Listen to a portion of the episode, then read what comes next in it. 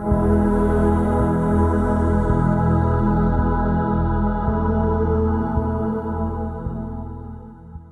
just want to encourage you before I get into the word today, because the word today um, is going to challenge you, but I believe also inspire you. And people need to understand that God is answering prayer even in difficult circumstances. And the first thing I want to do is uh, I, want to take the opportunity to honor the gift of the word of knowledge in my wife, Kerry, Pastor Kerry. Um, you know, it's, it's difficult in a setting like this to kind of, uh, to sometimes get the feedback about what actually happens when words of knowledge are ministered. Lucas, you'll need to take some of the top end off this. It's starting to feedback. Um, but I just want to share a testimony with you um, about what happened on Friday night. So, my, my wife Kerry gave a series of words of knowledge and uh, words of knowledge, and one of them was for somebody who had a problem with their eyes perpetually kind of weeping. And when Irene came into church this morning, uh, our worship uh, leader, uh, Irene, came in this morning. She shared the testimony with me that all week her, her eyes had been weeping continually, weeping continually, just a, a leak of, of, of, fluid from her eyes. And she wasn't even watching the live stream, she watched it a little bit later. So I want to encourage you uh, in this matter of the word of knowledge. You could go back to that live stream from Friday night and watch it now. If you missed out on it, look at the end. There's some words of knowledge given. One of them might be for you, and you might have what happened to you that happened to Irene, which is that her eyes completely cleared up as she received by faith. And so uh, we understand that God um, has not forgotten us. He has not um, cast us aside just because our nation is going through some difficulty at the moment doesn't mean his people are not provided for. So I want to share some testimonies with you about God's provision in difficulty. And like I've got a, I've, man, I, I stopped at I think half a dozen here because we've had so many over the last, ever since the lockdown started. So the first one was there's a, a, a somebody, it's some of these I need to keep a degree of privacy around, so I'll just share it as best I can. Somebody had a very significant need and were reluctant to receive provision for that need unless they knew it was from the Lord. And they actually had a vision about the type of person that was going to provide for them. Simultaneously, the person who was destined to provide for them was walking past um, their banking institution and got this urge to go in and take some money out, physical money, for to meet that need. Now, it needed to be physical money for a reason that doesn't matter.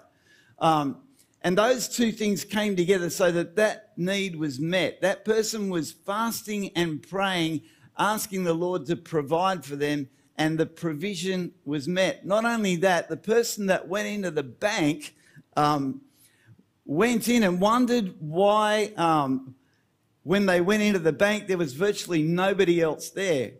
And so they went in, they did their transaction, they took the money, they came out of the bank, they walked past the same bank about 20 minutes later, and the place was chock a block full of people. And not only that, but they got a text message from the Department of Health saying, um, you were in the in the bank in a time zone when uh, a known COVID case was in the bank. And so you need to get tested. And I just said to that person, You're negative. Forget about it. Just go and have your test. It's going to come back clear. And that's exactly what happened. God is still on the throne and He is still looking after the needs of His people. Uh, we have somebody else who had just landed a new job. And uh, there was, a, you know, the, the place went into lockdown. They didn't know if they were going to be able to work. All of a sudden, out of the blue, they were told they can work from home. And uh, I had somebody else who had invoiced um, a business for their services, I think it was two years ago, and never been paid.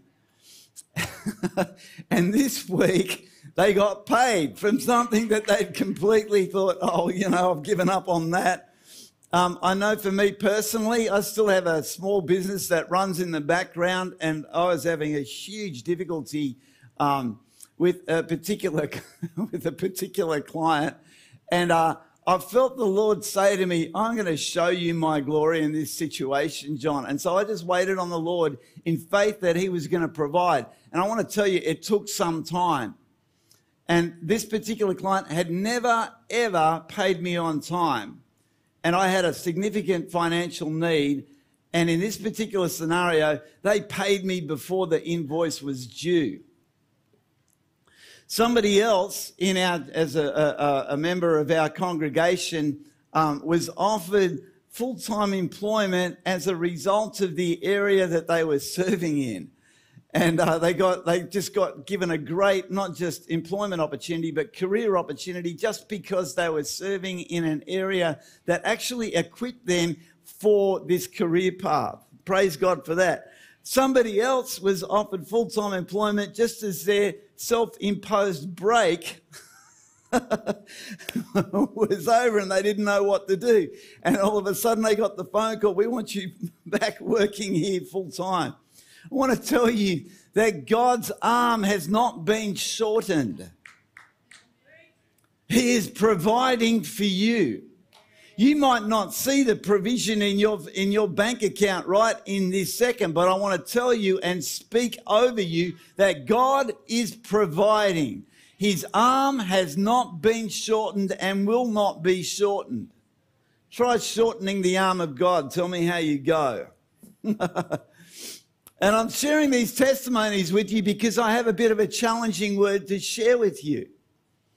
Because I believe that when the word of God is ministered, we should be simultaneously challenged and inspired.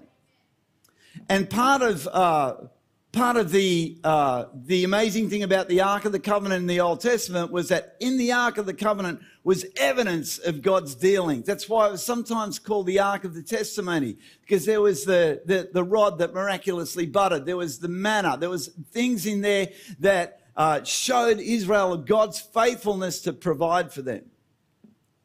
So this week, early this week, um, I was reading my Bible and I was in this particular passage and something jumped out at me, and I felt like God really wanted me to minister to us all today out of the book of Jeremiah. And uh, Jeremiah can be a very challenging book because Jeremiah was the last prophet to uh, the nation of Judah before God's judgment fell. But I want you to see some things in here because they apply to you and they apply to me. And so, in this uh, period of Jeremiah, we're going uh, into Jeremiah chapter 36 today. And this is towards the end of this great period of Jeremiah's prophecies against the nation of Judah. And he is coming under ever increasing pressure and persecution because he stands for the holiness of God without compromise. And most of the prophetic voices of his day have compromised under pressure from the culture around them. And the last righteous king of Judah, the great reformer Josiah, has passed away. And it was under Josiah's uh, rule that Jeremiah was raised up by God into his prophetic office. And throughout the reign of Josiah, when there was great reform and revival in Judah, um, God allowed Jeremiah to see a measure of what could happen within the heart of a nation when revival came. And then Josiah passed away and from there, things began to deteriorate very rapidly. Josiah's son, Jehoiakim, in, in uh, Jeremiah chapter 36, is now on the throne of Judah, and he has embraced all the evil of his forefathers. And Jeremiah in this season is being used by God to prophesy that Judah has broken their covenant with God, particularly under this king. And the judgment is coming in the form of Babylon and the Chaldeans. The Chaldean is regarded the race from which Babylon uh, draws its armies. And this judgment is imminent. In Jeremiah chapter 36, we're pretty much at the fulfillment of 400 years of Israel and Judah's rebellion against God ever since they had their first king. And so in chapter 36, the Lord commands Jeremiah to put together all his prophecies in a scroll. He wants it all written down in the hope that Judah will respond. And if those prophecies had not been written down, I would not be able to preach this word to you today. So Jeremiah 36, starting at verse 1, says that it came to pass in the fourth year of Jehoiakim, the son of Josiah, king of Judah, that this word came to Jeremiah from the Lord, saying, Take a scroll of a book and write on it all the words that I have spoken to you against Israel, against Judah, and against all the nations from the day I spoke to you, from the days of Josiah, even to this day. It may be that the house of Judah will hear all the adversities which I purpose to bring upon them, that everyone may turn from his evil way, that I may forgive their iniquity and their sin. And something jumps out at me there where it says, All the adversities which I purpose to bring upon them. That word purpose is the Hebrew word hasad, which means to weave together or to fabricate, to bring something together that's quite complex. God had made a decision about the apostasy of the nation, and He was giving them one more opportunity to repent. And there is an aspect of Jeremiah's uh, prophetic ministry that we all need to get hold of. And that is that the primary role within the office of the prophet is to bring the people that are receiving your word into a place of repentance. That's the primary role of the prophet, whether old covenant or new covenant.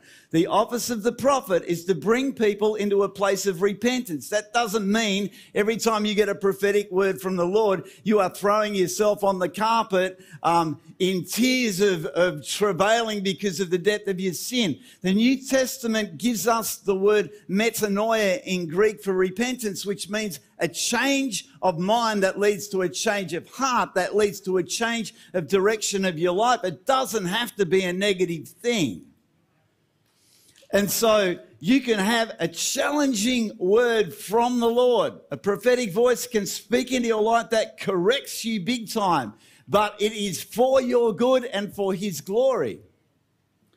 And so uh, I've often said that uh, prophecy without a redemptive purpose is not really prophecy because God's heart is always to restore. God's heart is always to redeem. That's why he sent Jesus to redeem us from our sins. That's why when we take communion as we just did, we can take upon ourselves the healing that was purchased for us by the incredible suffering that Jesus went through. We can have our freedom and our deliverance because of the power of the blood of Jesus. And Jesus said, Here, take and eat of my body, drink of my blood, that you might be restored because I've done this for you. And so Jeremiah's response to this word that the Lord gives him uh, he gets his, uh, his scribe Baruch um, to write down all the words, all the prophetic words that he's received. So, pretty much all of the book of Jeremiah is contained in this scroll. And all the people of Judah, uh, it is the intention of God that that all the people of Judah should hear the contents of the scroll. And so he instructs him to take it to the temple on a specific fasting day so that all the crowds would hear.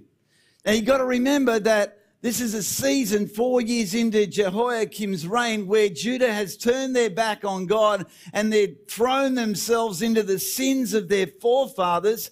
And this speaks something to me that crowds and crowds of people would turn up to the temple on a fasting day. And the fact that Judah was in apostasy and yet turning up in multitudes for fasting days tells us that it was more about religious observance than it was a genuine heart for the ways of God. There is a difference between religious observance and having a heart for the things of the Lord. Because having a heart for the things of the Lord will inevitably lead you into a choice of obedience to his ways and not the world's. And there is a dividing line there, and so many in our generation are crossing it. And so in Jeremiah 36, 7, it goes on to say, and this is the Lord speaking to Jeremiah, it may be that they will present their supplication before the Lord and everyone will turn from his evil way. For great is the anger and the fury that the Lord has pronounced against his people. Why was God angry with them? They turned away from him. And they turned away from him in many of the ways that our generation is turning now. And here is the thing that simultaneously amazes me and yet leaves me unsurprised. And that is, that is that through all that period of the kings of Israel, 400 years, God sent prophet after prophet after prophet after prophet and said, who's, and they came with the word of the Lord and they'd say, this is going to happen. This is going to happen. This is going to happen. This is going to happen. But if you do this, this is going to happen. This is going to happen. This is going to happen. This is going to happen. And they were right. And yet, the weight of evidence of God's ability to provide for his people was not enough to sway the nations of Israel and Judah from their purpose. And not only did their warnings fall upon deaf ears, even in the face of imminent destruction because the Babylonians, the Chaldeans, were virtually at the gates of Jerusalem by this time. Even their knowledge that the words of the prophets were coming true in their lifetime was not enough to sway them. You know, more than a hundred years before Jeremiah, in this particular instance, there was a prophet named Isaiah who ministered to a king named Hezekiah. And because of Hezekiah's mistake in exposing the riches of Jerusalem and the temple to the king of Babylon, Isaiah came to him and he said this this is Isaiah 39, 5 to 7. Isaiah said to Hezekiah, Hear the word of the Lord of hosts. Behold, the days are coming when all that is in your house and what your fathers have accumulated until this day shall be carried to Babylon. Nothing shall be left, says the Lord. And they shall take away some of your sons who will descend from you, whom you will beget, and they shall be eunuchs in the palace, palace of the king of Babylon. My goodness. And now we come forward a hundred years and the, the sons, the grandsons of that king Hezekiah are about to go into captivity. All the warnings are coming true, and still there is not repentance. And in fact, uh, well, we'll see that there's, there's not just a lack of repentance here. Jerusalem was under direct threat from Babylon and the Chaldean armies. Uh, Israel was already in captivity in Babylon. The prophets' warnings were all coming true, but still the nation would not repent. So Baruch went to the gate of the temple on one of the main fasting days in Judah, at the gate of the temple in Jerusalem, and read the scroll to the crowds who were coming. And as he was reading out God's proclamation about um, how Judah needed to re- repent from their sins, Baruch, as he was reading out the scroll, was heard by one of the princes of Judah, one of the, those who were its kind of second in command. And so he went to the other princes and he said to them, um, I think we need to have a listen to what this guy Baruch is preaching to the crowds. And so the princes of Judah, below the king, come to Baruch and they say, we want to see this scroll. And so he brings the scroll to them and they all read it together. And they are horrified by what God has to say is, a, is about to happen to their nation. And so once they've heard it all, they decide that the king must hear it. And so in Jeremiah 36, we're still in 36, starting from verse 20, it says this. They went to the king into the court but they stored the scroll in the chamber of Elishama the scribe and told all the words in the hearing of the king. So now the king has heard what's in the scroll. So the king sent Jehudi to bring the scroll, and he took it from Elishama the scribe's chamber. And Jehudi read it in the hearing of the king and in the hearing of all the princes who stood beside the king.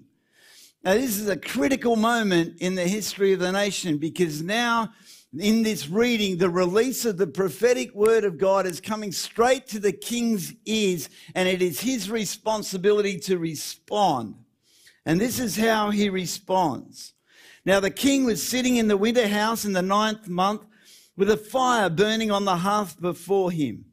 And it happened when Jehudi had read three or four columns. You know, a scroll, like the, the, when they wrote out they scroll, it was like a scroll and they read from right to left and there's column after column. There would have been, I don't know how many columns in this particular scroll, but it was very long. He only got through three or four columns of the reading. It says it happened when Jehudi had read three or four columns that the king cut it with the scribe's knife. He took the knife from the scribe and he cut the scroll and cast it into the fire that was on the hearth until all the scroll was consumed in the fire that was on the hearth. Yet they were not afraid, nor did they tear their garments, the king nor any of his servants who heard all these words. Nevertheless, Elnathan, Delaiah, and Gemariah, I'm not probably not pronouncing these right. These were some of the princes who were loyal to God, implored the king not to burn the scroll but he would not listen to them. Why am I sharing this story with you? This story is a prophetic picture of the time that we live in. The prophet here, Jeremiah, is the remnant church. The scroll is the word of God. The king is representative of those who rule the nations of the earth in opposition to the word of God. As our voice and the practice of our faith becomes increasingly marginalized, God is not asking for our silence. He is asking for our voice to be raised once more for the sake of those yet to come into the kingdom in a final harvest before the return of Jesus and the judgment of God upon the earth and upon its nations.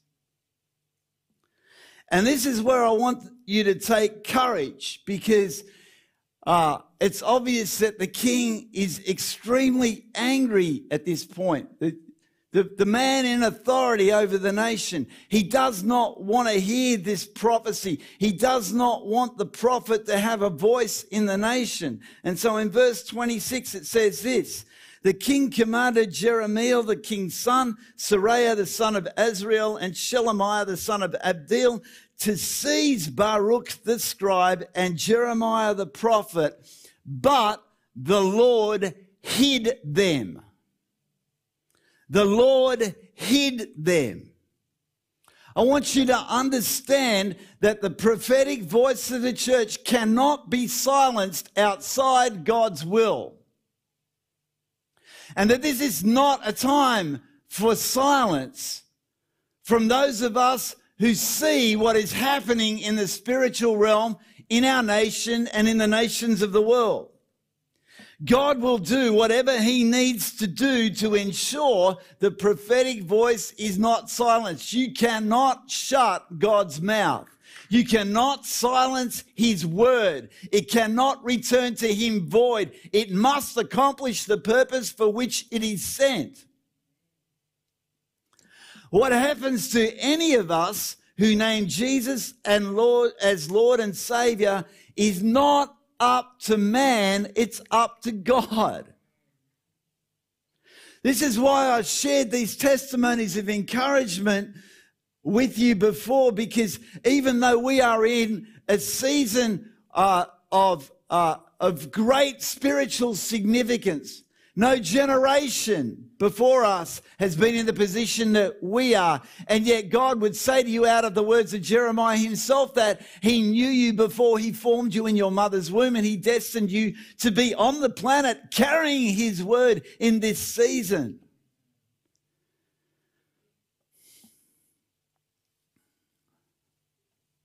And I was considering this during the week and I'm thinking, God, is this the right time to to share this word because um, I'm sure that people in our church want a word of hope and encouragement and, you know, build them up and all this. But, but I've got to tell you, the word of God builds you up when you submit to it, not when you pick and choose what you want to hear.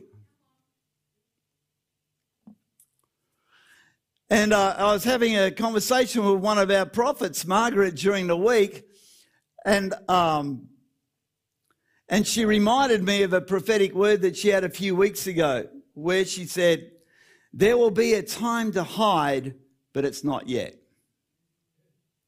I want to tell you that when it's time to hide, God will hide us under the shadow of his wings. If we are to step into revival, the revival that is going on around the world, as we heard on Friday night, with Kerry's amazing message about what's happening in Iran and in India, in places that are being devastated by COVID 19 and by spiritual oppression and all the rest of it. Yeah, God is building a magnificent ecclesia in those places. Even as we speak, we need an eternal worldwide perspective to see what God is doing across the nations because He wants to do it here and He wants to do it through us. Our voice must be strong and unwavering. So when Jeremiah finds out that the king has commissioned these people to hunt him down and to hunt down his scribe, no doubt to silence him, what is his response? Because his response speaks to us.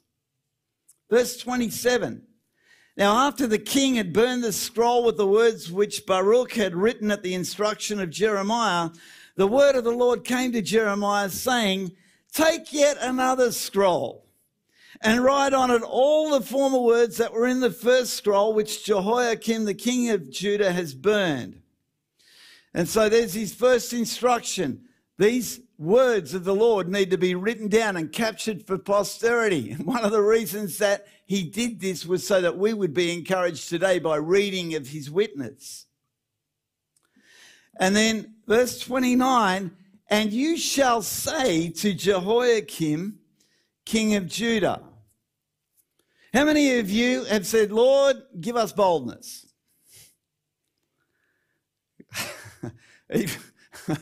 even though I can't see you in the natural, just give me a wave. If you've, if you've, if you've ever prayed for boldness in your life, what does boldness look like? This is what boldness looks like. Let me tell you.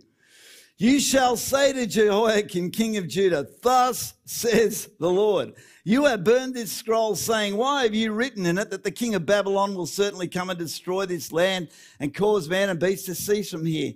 Therefore, thus says the Lord concerning Jehoiakim, king of Judah. This is the message that Jeremiah delivered to the king. Thus says the Lord concerning Jehoiakim, king of Judah He shall have no one to sit on the throne of David, and his dead body shall be cast out to the heat of the day and the frost of the night. I will punish him, his family, and his servants for their iniquity, and I will bring on them, on the inhabitants of Jerusalem, and on the men of Judah, all the doom that I had pronounced against them, but they did not heed. That's what boldness looks like. But our message has an extra edge to it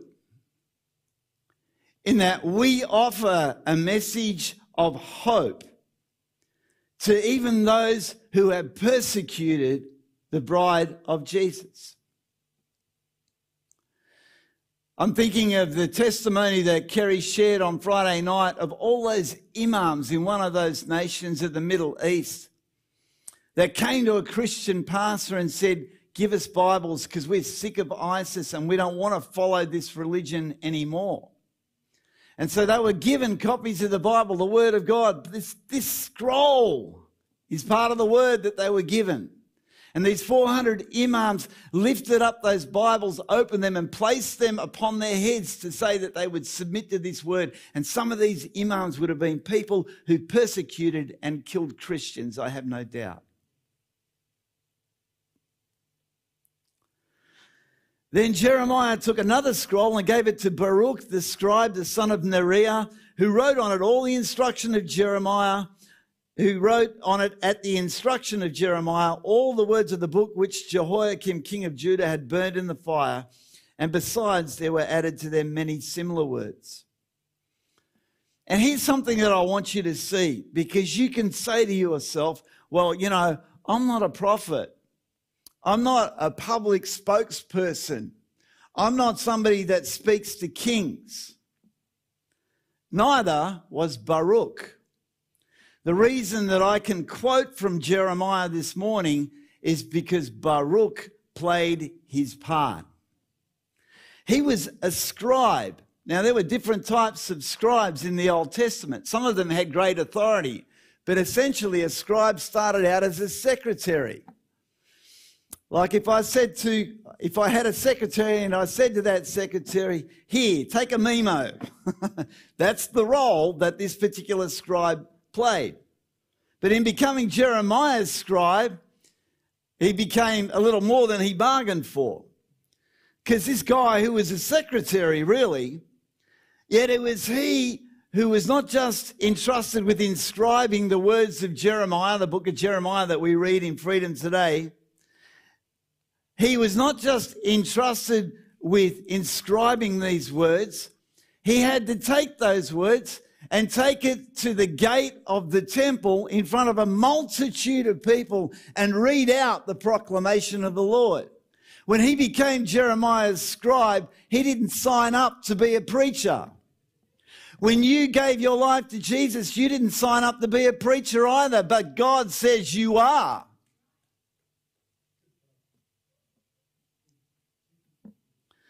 We all have a part to play. Every single person who can hear my voice has a sphere of influence. You are the voice crying in the wilderness of your sphere of influence. And the time of silence is over. There is great wickedness in our day, in our nation. I have no doubt in my heart that if our nation was to call a day of prayer and fasting, and if we would weep and travail before the Lord in repentance of our sins, some of which I will enumerate in a minute, God would turn from his wrath over our nation because God's destiny for our nation is that we become a prophetic nation to the other nations. That he wants to raise up revival in this nation and export it to all the corners of the earth. There is great wickedness in our generation in this nation. But our increasingly secular nation refuses to recognize this. And by the way, if we had a day of national prayer and fasting, I have no doubt that COVID would be turned back.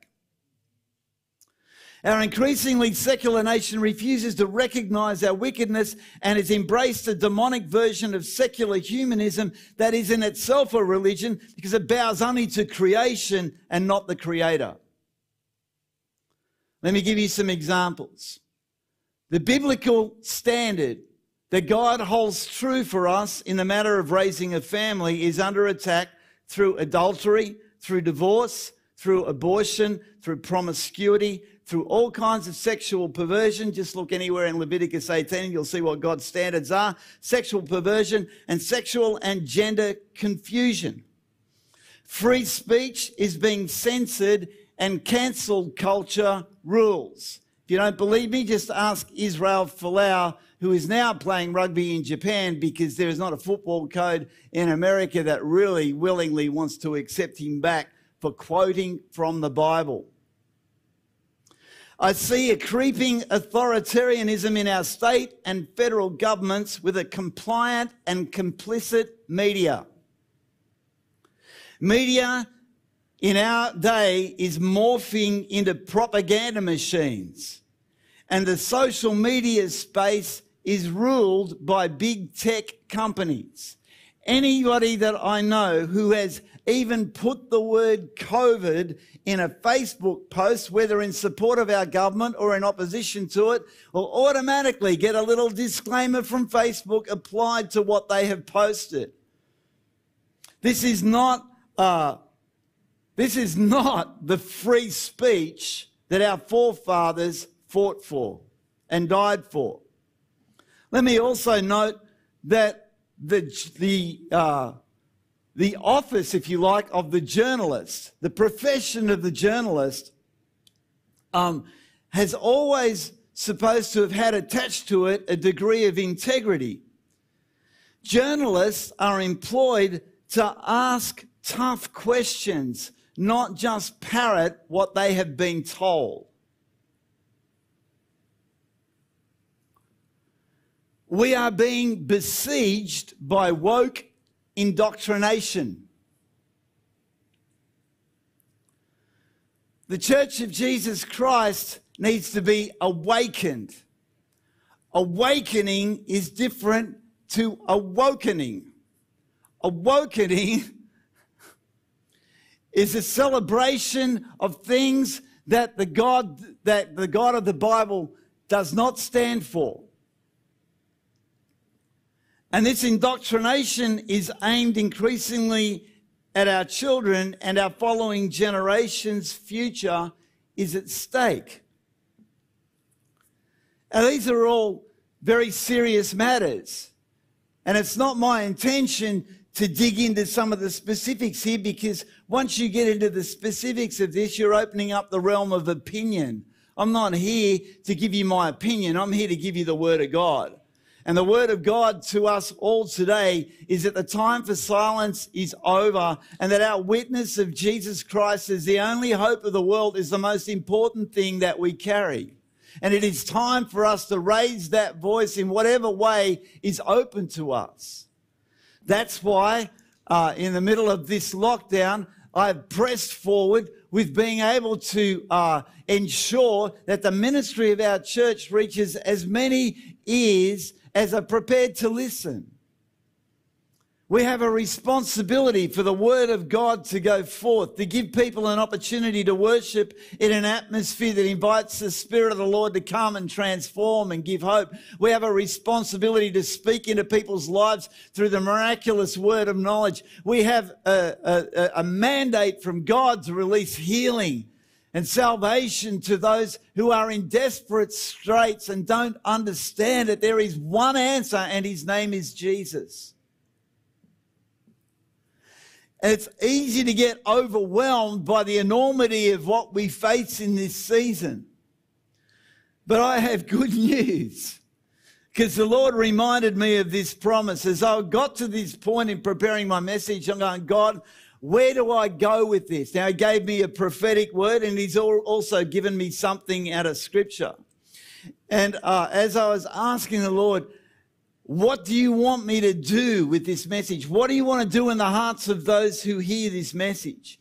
And I heard him speak the words of Second Chronicles 16 9. The eyes of the Lord run to and fro throughout the whole earth to show himself strong on behalf of those whose heart is loyal to him.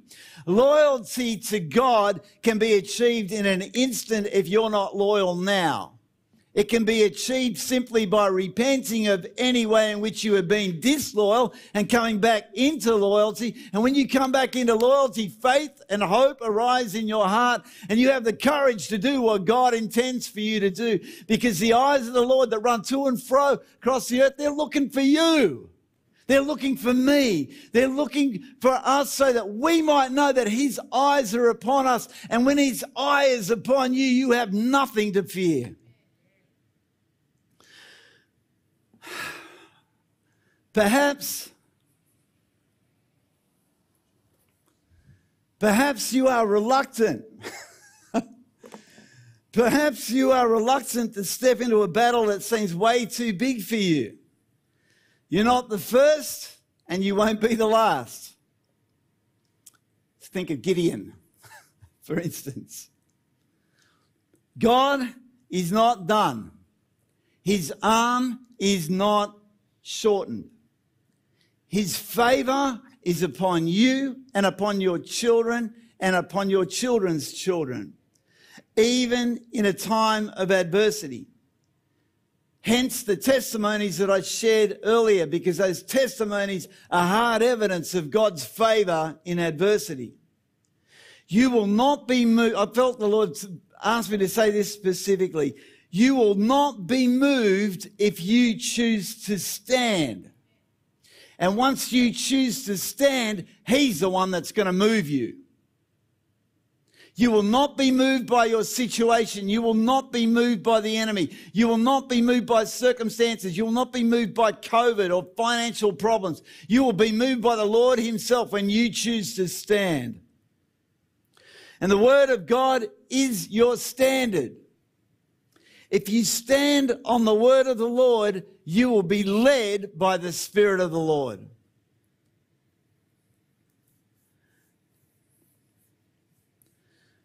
Don't be afraid to take up the mantle that God has specifically fashioned for you in this hour.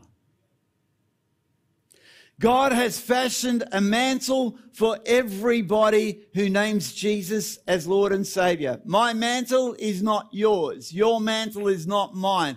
My, my mantle is, my, my mantle and your mantle is constantly growing. It's always a little bit too big for your shoulders because God wants you to grow into it. And as soon as you think you have, He wants to expand it a little further. He wants you to be a giant and not a grasshopper. Hallelujah. Don't be afraid to take up the mantle God has specifically fashioned for you in this area. When I waited in this hour, sorry, when I waited on the Lord yesterday, this is what He spoke to me. Take up your mantle. This is for all of us. Take up your mantle. It must be a conscious decision on your part to do so. The mantle carries authority, but it also carries responsibility to speak out my words without fear or favor. Can you understand that Baruch, who was just a scribe writing down what the prophet said, when he got up on the wall of the temple or in the gate of the temple to speak out the words of the scroll over the people, all of a sudden it wasn't just something he was writing down anymore. He knew that he had to convey what he carried with authority or nobody was ever going to listen. When you say, Thus says the Lord, destruction is coming upon such and such, or thus says the Lord, God's favor is coming upon such and such, there is a degree of authority with which you must speak those things. And to speak with the authority of the Lord means that you speak without fear or favor. It doesn't matter where you're, whether you're standing before what you consider to be a peasant or a king. They are both equal in God's eyes in terms of your responsibility to speak out what He gives you. Because God is going to give you words in this hour, and you're going to go, Really? Am I going to say this to that person? And God's going to say yes. And when you say yes, guess what? Your mantle gets a little bit bigger. Every time you step out in obedience to the Lord, your mantle grows. Every time you refuse to, you will stay where you are. God's favor is waiting for you in the next step of faith that you take. This is something that the Lord's giving me spontaneously, but I'll go back to what He's given, given me yesterday. There must now be authentic voices raised up who fear the Lord more than they fear man. In a culture that has turned its back on God, someone must speak for truth or the truth will no longer be heard. There is an agenda in our culture to silence and cancel the word of God. Whatever your sphere of influence, that is your mandate. And when you are faithful within your mandate, your sphere of influence will grow. Whatever your sphere of influence, that is your mandate to speak truth. Some will respond, others won't. Their response is not your responsibility as much as it is your responsibility to speak.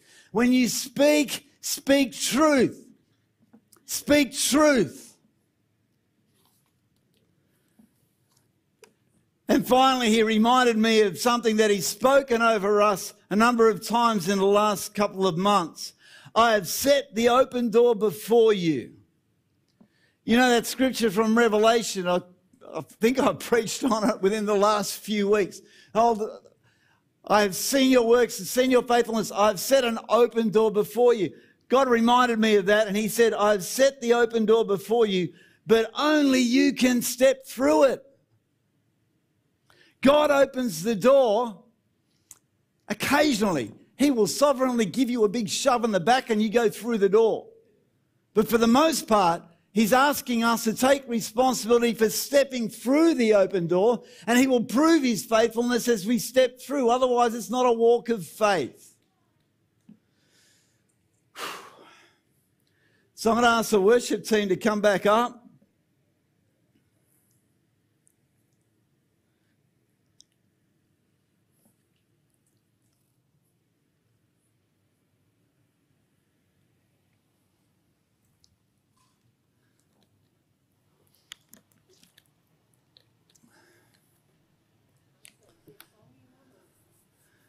Ah. Uh, Got to give it to you. Yeah, the blessing would be good. Uh, before I ask the worship team to uh, to close our service in blessing today, I'm making an invitation for all of you to take part in a prophetic act. And uh, I trust that whatever room you're in, you'll be able to do this. Uh, just suggest to you if you're in bed or on the couch, you need to get up, stand up, and make sure there's a little bit of room in front of you. Because I believe that there is a prophetic act that the Lord wants us to take this morning. And that prophetic act is to receive the mantle that God has specifically fashioned for each one of us and step through the open door before us. So, in other words, my prophetic act, I'll move away from here so you can see what I'm doing, would look something like this I'm putting on this mantle and I'm stepping forward a couple of steps through the open door that the Lord has already made for me. I believe that there is incredible power in a prophetic act. It's also a demonstration in the physical that we are serious about what God wants to do through us in the spiritual realm, which of course is reflected in the physical realm.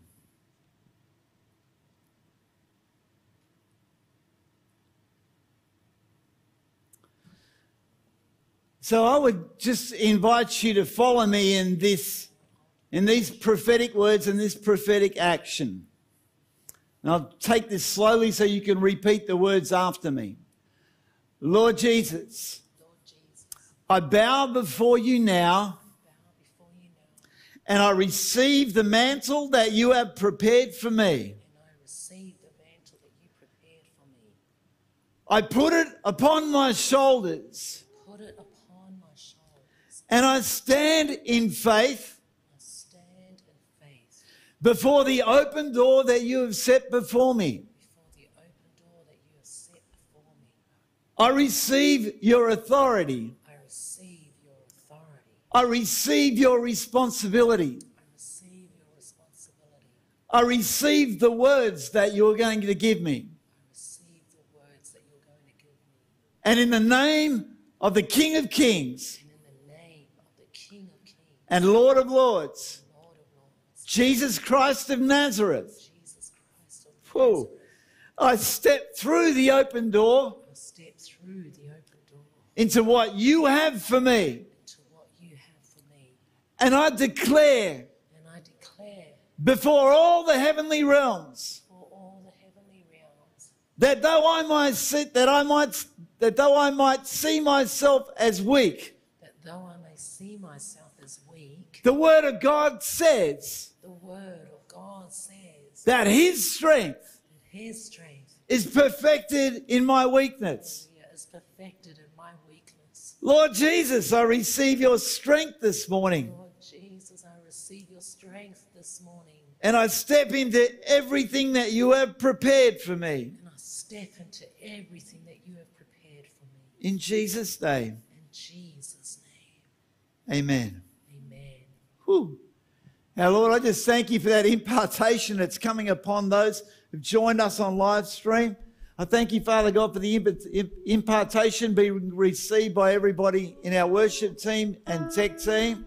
I thank you, Lord, for what you're doing in this season. I invite you, people at home, just receive, receive right now, just receive by faith the weight of glory that is coming upon you in this moment. I thank you, Father God, that inhibitions and fears and cowardice, terror, night terrors are being dispatched into the pits of hell right now by the power of your Spirit. I thank you, Father God, that faith and hope are arising now as your people respond to you, as your people step forward into what you have for them. I thank you, Lord, for the glorious testimonies that are coming out of this simple prophetic act. I thank you, Lord, for authority. I thank you, Word, for Lord, for the prophetic word that is going to reach the hearts of people in everybody's sphere of influence. I thank you, Father God, for the salvations that come, the deliverances that come, the healings that come, Lord. I thank you, Father God, that you are doing what you have always said you will do. You are looking for the obedience of your people, and I declare you have found that obedience that you are looking for in us. In the name of Jesus. Those of you joining us on live stream, receive the blessing of the Lord this morning. Receive the blessing of the Lord this morning in Jesus' name. Thank you, worship team.